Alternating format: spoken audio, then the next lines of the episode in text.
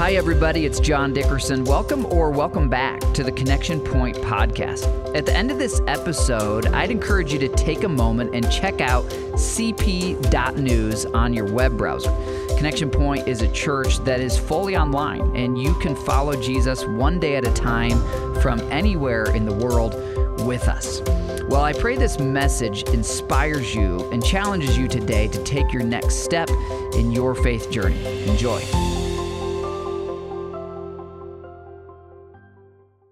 If it's your first week, you've joined us for a series called Better. And while the Word of God and Jesus give us eternal life and freedom from sin and shame, they also give us these incredibly practical principles that matter in our jobs and in our homes and in our finances. And if you've missed any of the last three weeks, I'd encourage you to check them out online. We've learned how to live with less stress, a better pace of life. We've learned how to be better at our careers and vocations. Today, I want to talk with you about being better at home, better in your home relationships. And if you're single, if you're retired, if you're a grandparent, if you're young married, if you're engaged, if you're a high school student, these principles are for you because these principles apply to all of our relationships. Uh, you see this wheel behind me of the domains of life, and we've learned that we need to invite God into each of these domains. Um, God will work often in your life on one area, and then if you stay surrendered to Him,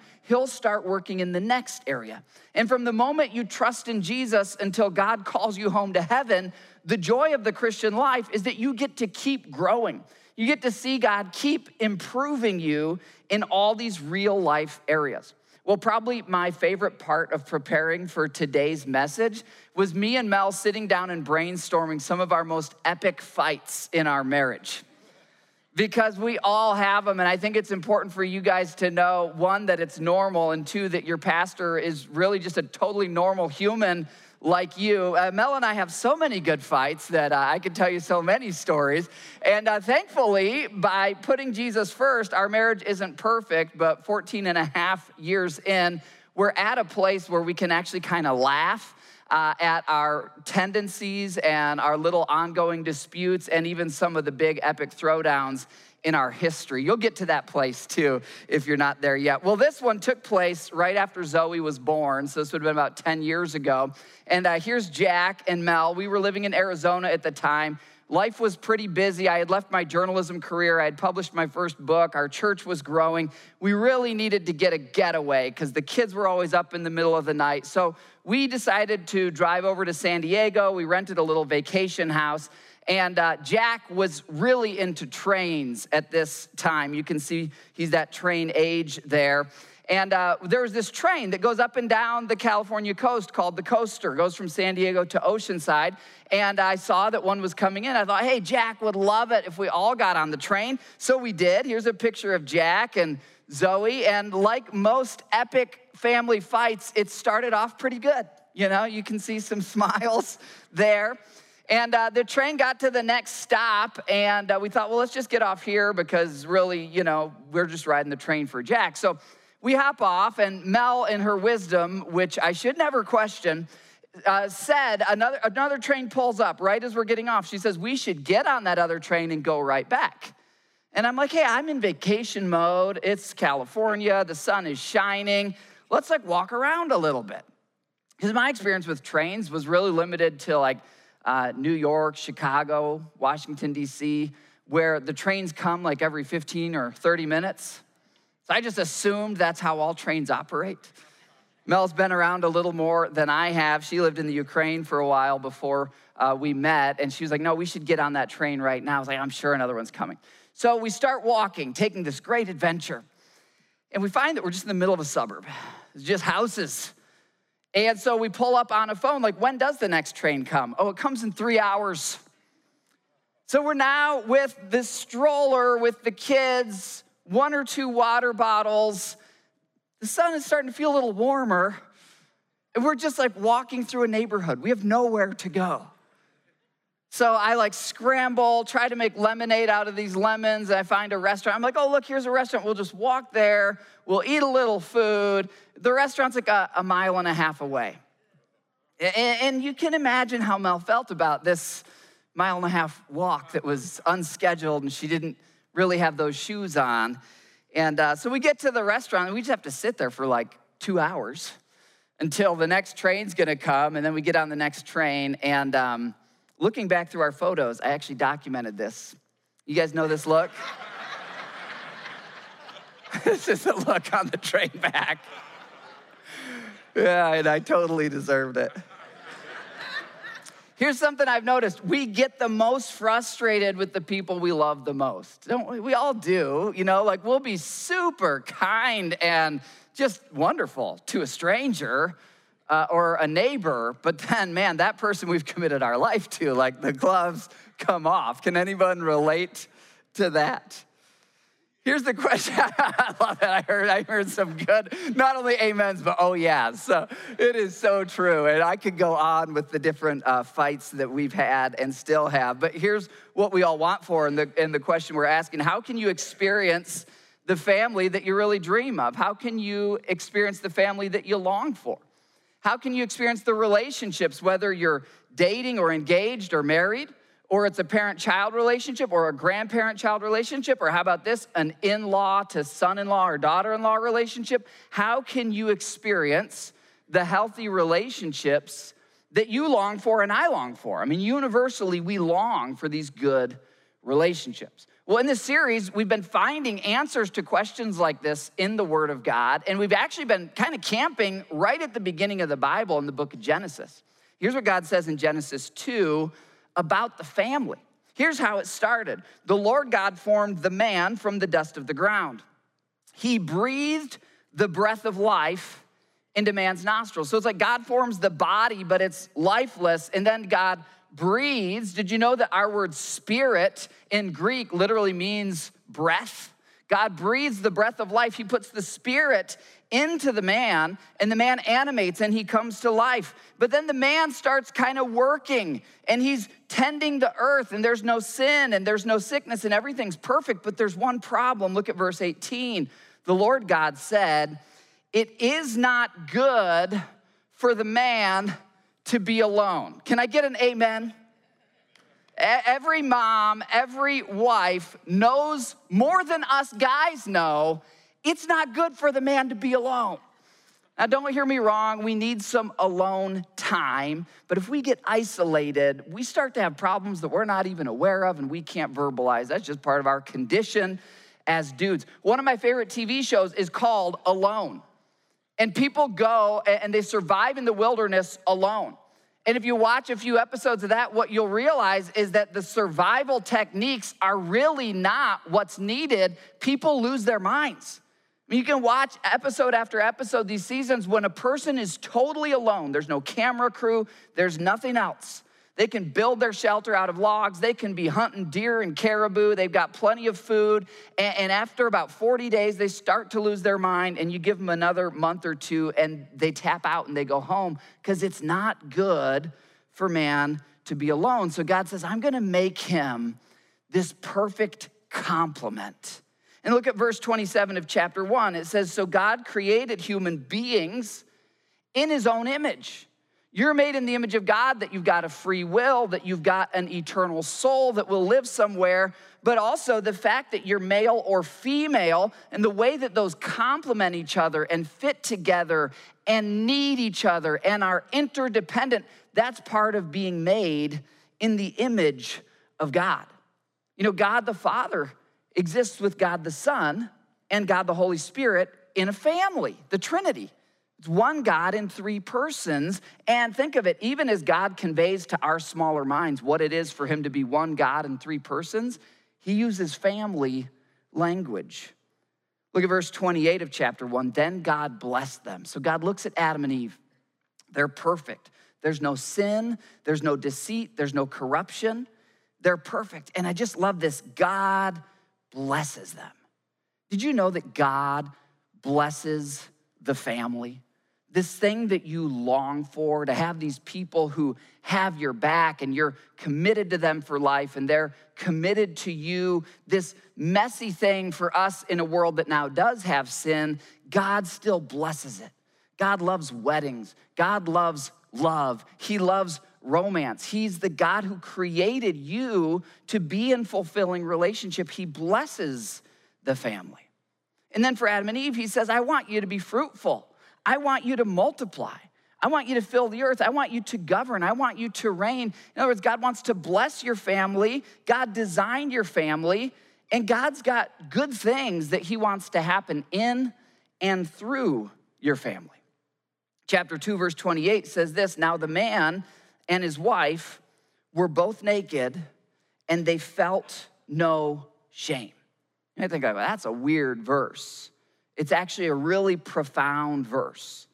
Because this verse is about three desires that you and I have and every human being has. We want to be fully known, we want to be fully connected, and we want to be fully accepted.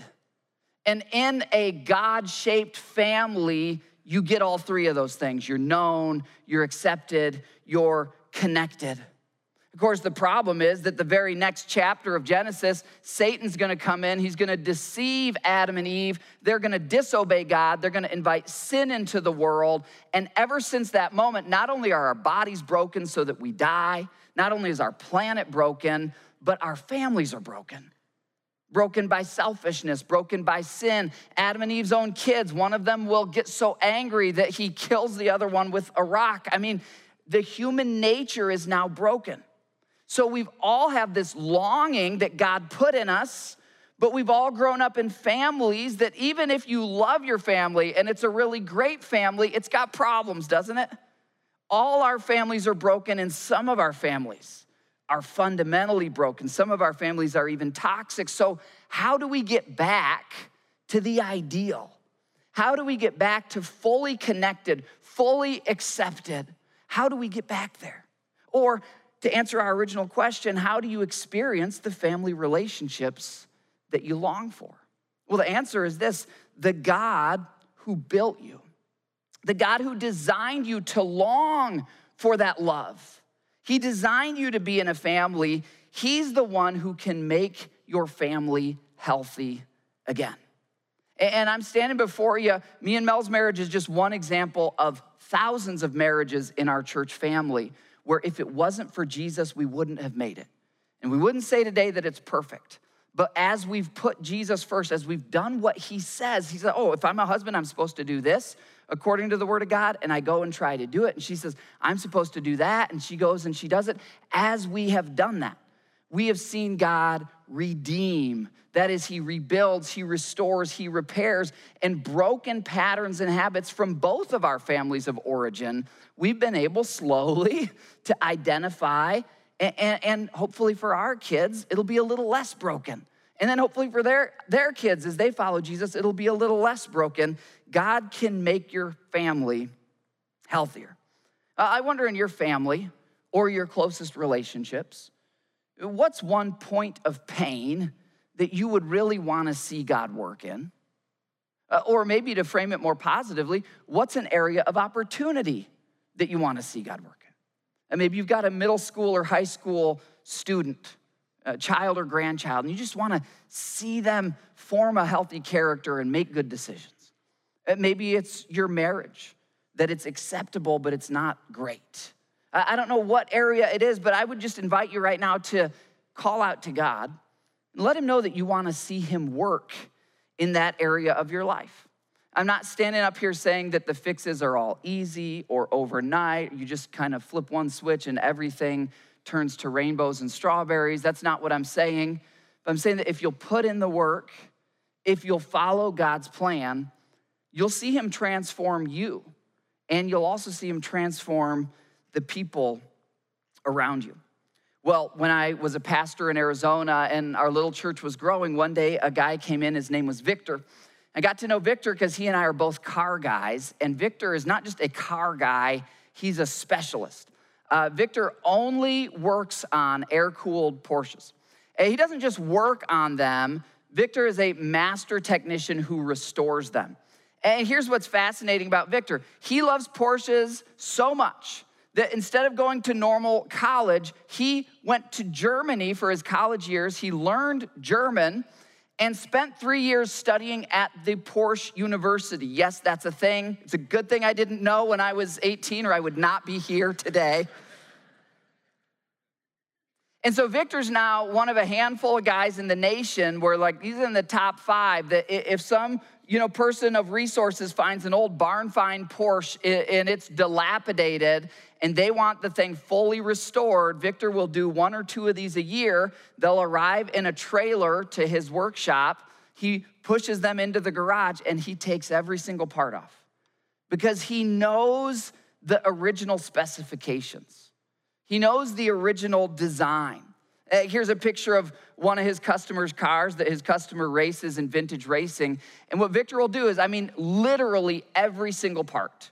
Every part comes off. There's times you walk into Victor's workshop and there's just a bunch of stuff. He's super organized, he's meticulous, he's a perfectionist, he's great at this. But you look at all those parts, you think, how is that a car? He takes every single part off and he restores every single part so that it is exactly like it was when it rolled off of the factory in whatever year it did. Now, did you know that God can do the same in your marriage, in yourself?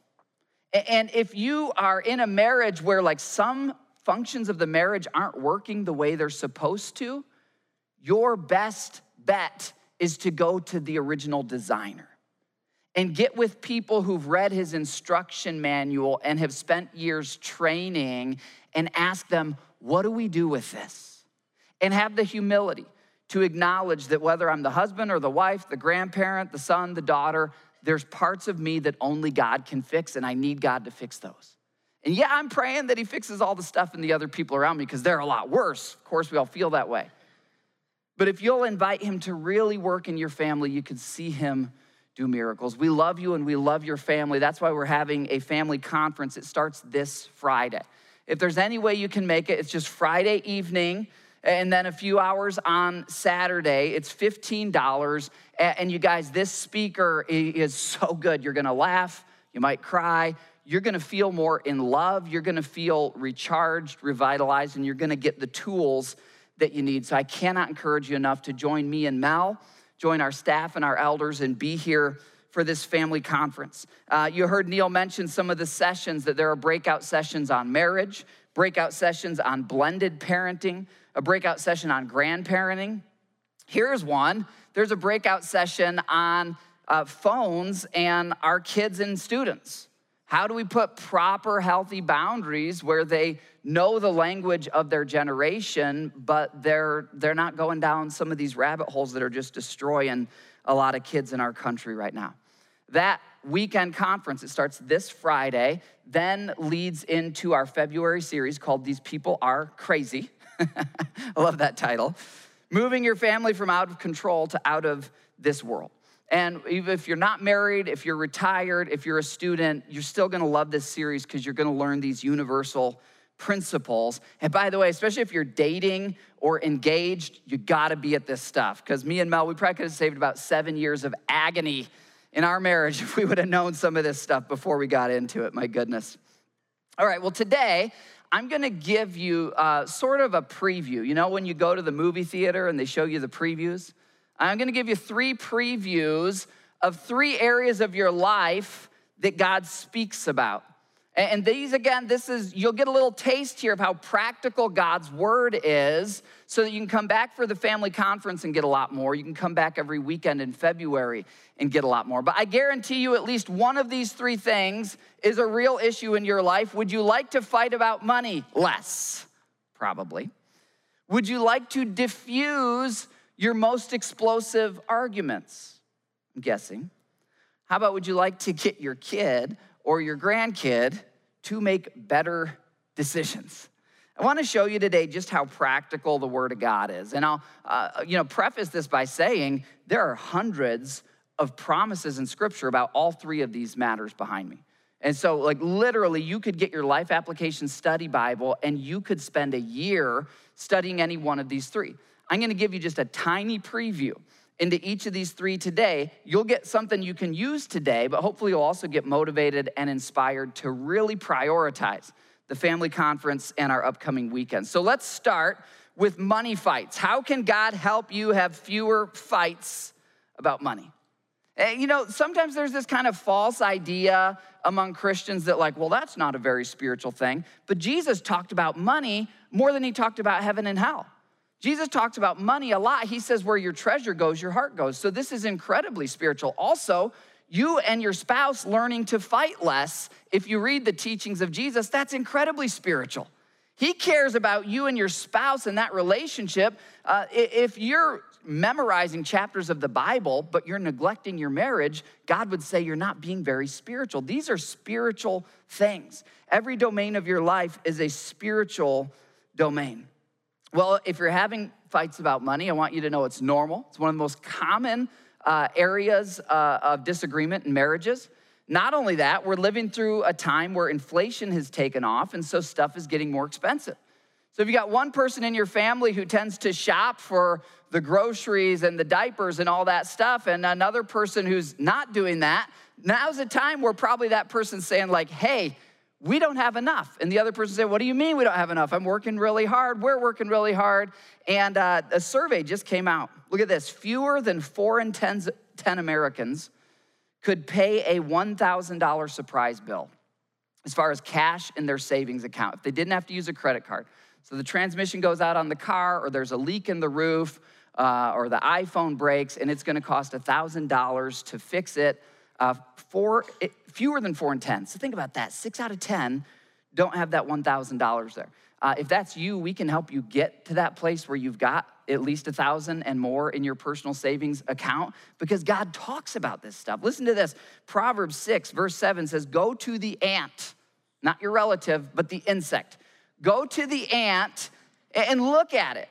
It stores away its food or its provision in the summer. You know, if you've ever been at a picnic and you see the little trail of ants carrying off the breadcrumbs together, what are they doing? It they're putting it down in their vault so that in the winter they have food. And God essentially says this: whenever you have income, set some of it aside. That's a Bible principle. Here's another Bible principle Proverbs 21, verse 20. The wise have wealth and luxury, but fools spend whatever they get. Now, please don't be offended by the word fools. The whole book of Proverbs uh, is built on the assumption that we either make wise choices or foolish choices, and we all make some foolish choices. And what God says, is if you wanna be wise, don't spend everything that you get. When you get a certain number of dollars, don't spend them all. And just like eating healthy and a lot of other things, we're all like, well, yeah, duh, John, if I spend less than I make, I won't be upside down financially. Our struggle is the willpower and the patterns and the routines. Here's what I want to encourage you with God can give you the self control. That's a fruit of the Holy Spirit. When you trust in Jesus, the Holy Spirit comes to live inside you. He gives you a self control. You might say, I'm not a really disciplined person. Well, the Holy Spirit has a discipline and self control that you can call upon. You can spend less than you earn. And we can help you because we've helped hundreds of families do this. Uh, depending on where you're at, you know, if there's a ton of debt that you want to get out of, if you just want to kind of have a financial makeover, I'd encourage you to take our Financial Peace University. Financial Peace University, you can visit cp.news to sign up. In the last four years here at Connection Point, this is a whole course, by the way. It's a few weeks long, and we've got an amazing family that has trained, uh, and they teach this as their ministry, and they're so good at it. Uh, here's how good they are at it. In the last four years, just here at Connection Point, 463 people have gone through our Financial Peace University. You guys want to know how much credit card debt those 463 people have paid off? This is during the, the few months that they're in the course, they paid off $1,168,914 of credit card debt. Because you, yeah, yeah, I mean, praise God, that's awesome. Because you get in a group with other people and you say, we're all doing this together. And if you're married, you get on the same page with your spouse. That group has cut up 454 credit cards. That's a Chevy Big Block, by the way. 454 credit cards. They've gone from being in debt, listen to this, these families in their personal bank accounts. They started the class with zero dollar or you know less than a thousand in their bank account and a whole bunch of debt. These families now together have $294,000 in their own bank accounts so that they can provide for their families and their futures. This comes from doing it God's way, applying God's principles. And where I just want to encourage you today, if you feel like our finances are hopeless, they're helpless, this is possible. you can do this. Uh, no matter what your income is, help is here to help you figure out how to live on that budget and to do so in a way that's responsible. Well, here's another opportunity for you. It's called our budget workshop. This would be great if you if you've never had a budget. Uh, or if you've been through financial peace, but maybe it's been a while and things have gotten a little loose, or maybe you're at a place where it's like, well, we're overspending every single month. We're spending more than we're supposed to. The budget workshop, you sit down um, with some gifted people here in our church family, and you just go through like, what is our budget? Are we on the same page about our budget? How much do we want to be setting aside for retirement? How much do we want to be spending on groceries and these other areas? You can sign up for that as well at cp.news. Both of those are free to you, by the way. There's some cost, but we cover that for you. Third thing I want to give you, just because it has helped me and Mel so much uh, Mel and I had done those first two steps, and we had a budget. I've been a saver um, since college, so we've always been aggressive on setting aside and investing. But that's been a strain for Mel because she goes out and gets the groceries and stuff. And so we had a season where almost every month we would decide, like, here's how much we're gonna spend, and it would be more than that. And like every month it was tension. Uh, some of you guys are there. You don't have to nod your head. But like every month, Mel would see me on a Saturday, like get out the computer and all the files, my like nerdiness, and it would just be like the tension was so thick in our house. Because we just knew that every month, either I would have overspent or she would have overspent, and not like getting fancy stuff, just like doing the, the kid thing. They have, they're so expensive, right? And so I want to tell you guys about something that we got that has just changed our finances, and it's called the Chime Card. And here's what's great about the Chime Card. Yeah, you decide from your paycheck or your pay period how much you want to put on the Chime Card. It automatically goes there. Once it gets to zero, it will not work. It's awesome. Because our problem was not coming up with the budget, our problem was sticking to it. And we tried like four or five different debit card products, and here's what we learned the banks all want us to spend too much. They want us to have credit card debt, or we get a debit card so we won't. Then they want us to overdraft, and they'll lend us the money. We're, we don't want you to lend the money, we don't want to spend that money. So, what's great about the Chime card is like to the minute. If you buy coffee at a coffee shop, uh, there's an app with it, and it'll show you. And so you can watch all month long. And you can decide, for me and Mel, we've decided here's the areas of things I'm gonna buy in a month, here's the things Mel's gonna buy in a month. And we both know, and we just watch it as it goes to zero. Once it gets to zero, now we know. We'll be like five days away. It's like, all right, I gotta make this half a tank gas, I gotta make this last for five days because there ain't no other option. And it's a great tool if you wanna get ahead financially. Well, visit cp.news on your phone for either financial peace or the budgeting workshop. Okay. Again, these are previews, so I'm gonna try to keep cruising along here, okay? Let's talk now. And by the way, just pause. If God's really, if finances is really the thing, I'm covering a lot of material today. So it's on you to just obey whatever the Spirit of God reveals to you. Uh, did you know that spiritual growth, it happens through two primary things, knowledge and obedience. But if you have knowledge without obedience, you won't grow.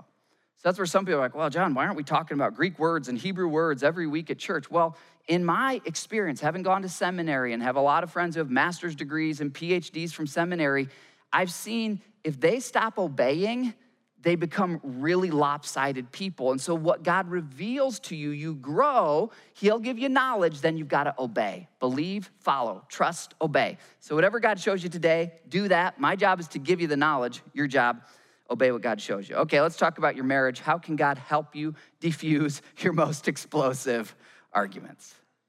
How can God help you diffuse your most explosive arguments? Proverbs 15 tells us that a gentle answer turns away or deflects anger or wrath. I like wrath, that's a good word. A gentle answer turns away wrath, but harsh words make tempers flare up. So there's one principle. Now, you're gonna need more principles than just that because you do still need to have healthy conflict with your spouse. Proverbs 22, verse 3 a prudent person, that's the wise one, foresees danger and takes precautions. I think we can all think of some times in our marriages where if we're prudent, we would foresee, like, mm, yeah, if I don't do those dishes and she gets home, I'm gonna just foresee danger and I'm gonna take precaution, right? A prudent person foresees danger and takes precaution. The simpleton or the fool goes blindly on and suffers the consequences. And here's what I want to encourage you guys with there was a, a Christian marriage counselor that told this to me and Mel, and it has really helped us. And it's this if you're in a marriage, you, you probably don't realize it, but you have the same fight that is just on repeat. Uh, and a lot of us, we're so in it, we get so emotionally engaged that we don't even realize it's the same fight over and over. You know, I did this, it made her feel insecure. When she feels insecure because of her family of origin, she does that. Then that sets me off, and then on the cycle goes. And part of being the prudent or the wise person is asking God for the wisdom to step outside of your marriage and look at it almost as an objective person and say, oh, that's the cycle that we're in. And then Mel and I are at this place now. And as I said, we still fight, but we'll be in the middle of one. We'll be like, whoa, whoa, pause. We're doing it. Like we're doing our little cycle. And we'll be like, yeah, we are doing our cycle. And we can laugh at it now. That has taken years to get there. And we haven't gotten there by ourselves. We've needed outside help. Uh, Ephesians 5 says this Husbands, love your wives, just as Christ loved the church and gave himself up for her. How did Jesus love the church? He saw all her flaws, that's us. And he said, I will sacrifice myself to be in relationship with her.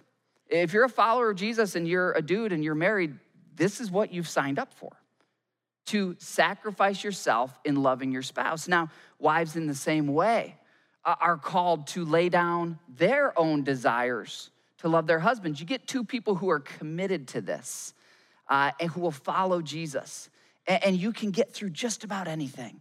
It, it'll still be messy at times, it'll still be discouraging, but you get two people committed to this, and God can redeem anything in your marriage. Uh, another little pro tip I gave you the one about, you know, asking God to show you your one fight that is actually on repeat. It's just a different ignition point that started it or different names and faces, but it's actually the same fight over and over for probably your most toxic one. Another thing that has helped me and, Mel a lot is just reaching the point in your marriage where you accept the quirks of your spouse. This is something if you hang out with those couples who've been married for like 50, 60 years, uh, they'll all say, eventually I got to the point where I realized like he's never gonna put the toilet seat down or she's always gonna sleep in or, you know, uh, for me and Mel, it's little stuff. Like I was raised with my socks in the laundry to like fold them together so that they don't get lost. She was not. So it frustrates her because every time she has to go to the laundry, she has to unfold them. And you get these little like habits and routines that we all have. And Mel and I reached this point in our marriage, it was way too long in, where we both realized like we're gonna openly communicate about what frustrates us. We're gonna ask each other to um, self sacrifice, but we're also just gonna acknowledge. You know, Mel's a morning person and I'm a night owl. We're gonna acknowledge some of these things that we wish we could change the other person, and it's just been so much better after you just say, you know what? that is a little bit of the way they are. It's a little quirky, and I'm gonna accept it. It's a lifelong pursuit. And um, here's the big idea for marriage invite God to do what you cannot do for your family. Because those two breakthroughs that I mentioned with me and Mel, realizing we have the same fight on repeat and that we just have to accept some of each other's quirks. We didn't like one day go up to Mount Sinai and hear that from God directly. We heard that from other godly couples. We heard that from being with Christian marriage counselors. We heard that from being in our small group and just being around other people, and they've spoken those insights into us, and God has helped us in ways that we couldn't help ourselves. To take your marriage to the next level, you've got to look outside yourself. Uh, and knowing as a pastor that 99 out of 100 phone calls that we get for marriage counseling come from the wife, just say something to the dudes, okay? I know we think we can be alone, we think we can fix it, we think we can just make it, but we can't. Like you just trying harder at what you're already doing hasn't worked yet. So it's not gonna work in the future. You trying harder is really good, but I think, you know, us guys, we're, we're sometimes relationships are weird for us. Uh, and there's this thing that the Bible calls pride, which is like, I can do it, I don't need help. Um, and, and I'm not like throwing men under the bus. All humans struggle with pride, but guys, if we're gonna love our wives as Christ loves the church, we gotta have the humility to acknowledge. I, have learned this about pride in myself. I always have the sin of pride in my heart, even when I think I don't. Like, it's just best if I assume that it's there. Pride meaning I can do it, I don't need anyone's help, I can fix it. Um, she says it's broken, but it's really not that bad. She doesn't know what she's talking about. Um, and so have the humility to say, we're gonna look to the people of God and the Word of God and the Spirit of God to do in our marriage what we can't do for ourselves. Uh, by the way, we have here in our church couples who've been trained in marriage mentoring. So, this is a, a formal training they've gone through to help you as a couple. So these are married couples who are a little further along, they've got a godly marriage, and they can help you. Uh, and uh, the Bible word for this is discipleship. They can disciple you in your marriage. And if you want to be part of that, guess how you do it? You go to cp.news. That's right. This is our one stop shop, and uh, it's working really well. So it just helps you be able to take that next step. Those will fill up quickly, by the way, those marriage mentoring spots. So get on that if you want to do that in your marriage. Let's talk now about kids and grandkids. How can you help your child make better decisions in this crazy world? Reminder we're covering a lot today. You obey what the Spirit of God puts on your heart. And then I hope you'll join me for the rest of this month. We'll be going deeper on all three of these. Proverbs 22, verse 6 says this direct your child onto the right path. And when they're older, they will not leave it. I like this translation of the verse. It says, train up a child in the way that they should go. And when they're old, they will not depart from it. Training up is an intentional thing. I've learned this with puppies. When you get a puppy, if you train that dog diligently for the first six months, that dog will be trained for the rest of its life. If you cater to the dog and let it be spoiled and it barks whenever it wants and it kind of rules the house for those first six months, it's gonna do that for the rest of its life. Uh, that's a principle. Eh, but here's the thing training is your calling if you're a parent, it's not an option, it's your calling. Uh, if you're a follower of Jesus, God's priorities for your life are love God and worship Him if you're married, love your spouse and invest in them. And then next is train your children. A training is an active thing. Uh, we've all seen good coaches in athletics. They're not like, hey guys, show up whenever you want. You guys don't want to run drills today? No worries. If a coach is a good coach, they're training. Uh, and that's something that is, is missing presently. And I don't mean to sound like some old codger up here, but uh, we've got enough teachers in our church telling us, like, here's what kids in the community are like right now. And they're not complaining many parents, my generation and below, are simply not training their kids. The kids are just doing whatever they want. And here's the thing as followers of Jesus, we're not just training them to be able to, you know, sit still or fold their hands or be productive members of society. We're training them to be honest and to have character and to be hard workers and that all of that comes through a relationship with Jesus. So again, this whole month, including this weekend especially, we're gonna go way into how do you do that? What does that look like? And I'm just gonna give you two thoughts on it today. First, you have to limit their intake of certain things. Uh, there is so much research coming out about social media and, and the harm that it has on teenage brains. And I'm not up here saying they should never be on any. I know there's teenagers in the room. Don't panic, okay? Don't panic, you guys. I'm just saying, as a parent, there, there should be some boundaries around your child and access to the internet. Of course, as they approach 18, those boundaries should adjust in such a way that they're going to be able to make good choices on their own. We've got a whole session on that this weekend at the family conference. But if you're not doing anything, if it's just like, here's a phone, it's got full access to the internet, use it whenever you're annoying me, um, you're, you're not training your child. If you, actually you are training them in a really bad way. Here's what I know. I recently got on, I, I never was into video games growing up. Don't judge me. I was just the youngest of four boys, so I was never allowed to play. I've never been good at video games.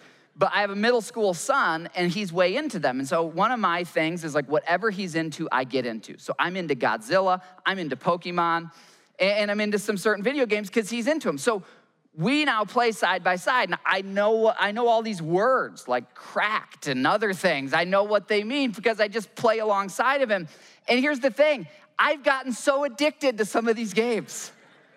I mean, you, by the way, the human brain does not fully form until age 25.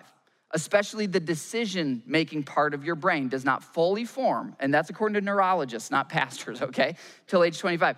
Here I am, I'm 39. My decision making part of my brain is fully formed. I'm wired to be an achiever. I'm highly disciplined. I've never played video games in my life. And I'm like so addicted to this one game now that I'll have free time and I'm like, ooh, should I like do my little to do list or do the game? So that's me at 39 with like a fully formed whatever decision making center. And, if we expect a 12 year old to just have the self discipline on their own, they're not gonna. Like by biology, they're not gonna. It's not because they're bad people. So we just have to be intentional to train them.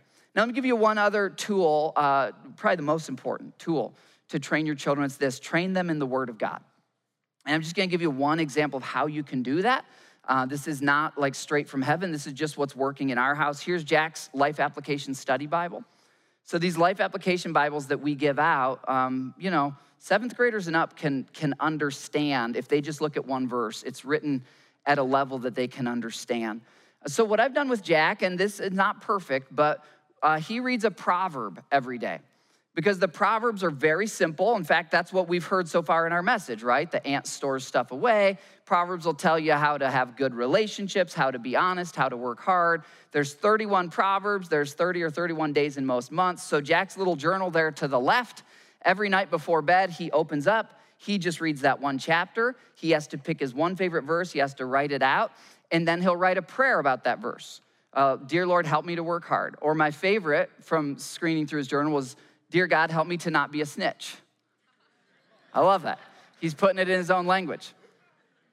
Now, you might ask, how do you get your 12 year old to read the Bible every night? And the answer is very simply I pay him to do it.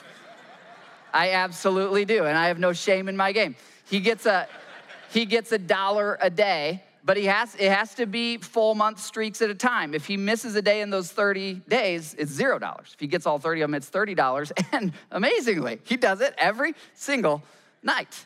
Now, of course, God, you know, wants him doing it for the right motives, but it's the best investment of my life. I'm highly confident of that.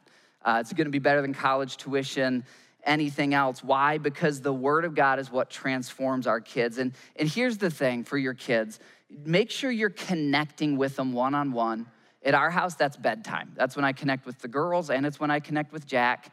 Some families can do it in the morning. We can't because I'm not a morning person. Some families can do it at dinner. Our dinner is way too frenetic. Everyone's talking over each other.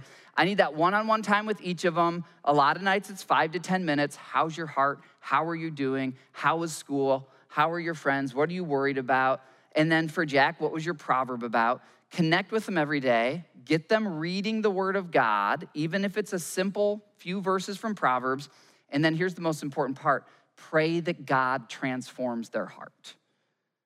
Because, you know, we could do everything perfectly. Raising a follower of Jesus is not about behavior modification, it's about heart modification.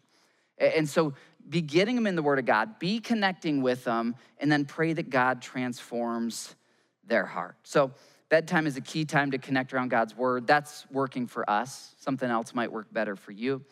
Uh, if you need a life application study Bible, go to our Connection Corner. We'll get you one today. Uh, if you need advice on this, uh, Pastor Neil, our campus pastor, or myself, we're happy to share. And also in your small group, we've got hundreds of godly families in this church that can tell you here's how we balance sports, here's what we do with devices. And just like with your marriage, you kind of ask around and you learn from God's people.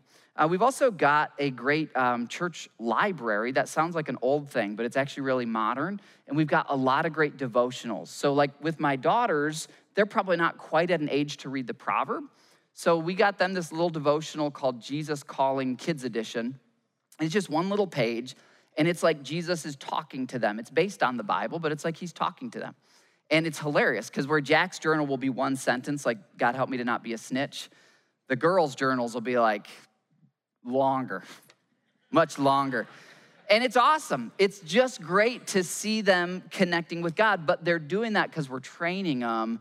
They're not doing it casually or just because they woke up with the idea one day. So if you need a life application study Bible, uh, here it is behind me. You can text the word Bible to that number, 317 350 1996. We give out about $50,000 of those Bibles every year, and I love it. I can't wait to get to heaven and, uh, answer to God for spending so much money on Bibles. It's gonna be awesome. Now, quick word on Bibles. The Life Application Study Bible we've chosen because in the back there's all these study guides. So here's the word family. Uh, and, and in your life application, you just go to the back, you look up family, and here's what I want to say as you're growing in Christ. Uh, you've probably gotten something today on your finances or your marriage or your parenting. If you're like, no, John, I'm perfect at all those and I want to go even deeper. Okay, Holy One, here's what you do open up to family and you can do your own word study. And you can do this any series we're in. Um, you can always go deeper. Someone asked me this last week, you know, John, should the weekend service, should it be for like the really mature Christians or should it be for new believers and those people just becoming Christians? Uh, and I answered with so much confidence. You know what the answer is? Yes, it's both. And that's so clear in the New Testament. And anyone who makes you think it's an either or, that either or is not from heaven, okay? Jesus was all about reaching the lost and bringing them in, and he's all about discipling the reached. And we're all about both of those. We'll never be perfect at either of them, but we're all about both of them. Now, the thing is this if you've been in church for a while and you're like, I could go deeper than Pastor John went this weekend, then do that. Do that in your small group. Do that in your own Bible study. Every week we give you the small group study guide. We've given you the Life Application Study Bible. You can go deeper if you want, but let me just give you a visual. I want you to think of the best Thanksgiving dinner there is the most ideal one. And you know what it has? It's got grandma and grandpa at one end of the table, and at the other end, there's some babies in high chairs throwing mashed potatoes. And then there's a piano bench, and there's a few elementary age kids. That's a thriving family. If everyone around the table has to pause at the same time to take out their dentures, that family doesn't have a future, right? That's what our weekend is supposed to be. We're supposed to have spiritual infants sitting next to spiritual giants, sitting next to spiritual elementary age kids, and we're all learning and obeying and growing in a healthy way and staying humble and being interdependent. So that's our invitation to you. Bring your family, grow with us this weekend at the conference and all through February. Let me pray that for you right now. Father, I'm so grateful for a church family where uh, nearly every month, we see 20 or 30 people baptized, spiritual infants, new believers. Lord, a church family where we've got retired pastors who know more than I do in our church, who humbly listen to my teaching. Lord, a, a Thanksgiving table where we've got all the generations together. God, for us to be in family, a spiritual family or our biological family, we need you. We need humility. We need love. We need self control. We need all the fruits of your spirit kindness, gentleness, patience. We sure need forgiveness in our marriages. We sure need perseverance in our parenting. We need self control in our finances. And God, you give us all these. Lord, I'm so excited for this month of February ahead of us because I just know that families, hundreds of families, thousands of families will be changed if they will open to you and say, God, you designed me for family, rebuild me, make our family what you want it to be. We love you, Lord, and we commit our families to you in Jesus' name. Amen. Well, if today's episode encouraged you or helped you in any way, we would invite you to keep following Jesus with us. We send out a daily video text devotional. You can receive that and you can learn how to gather with us online or in person for our weekend services. All of that is available over at cp.news. That's the letter C, the letter P, dot news on your phone or desktop or tablet browser. Thanks again for joining us, and please join me again next week for the Connection Point podcast.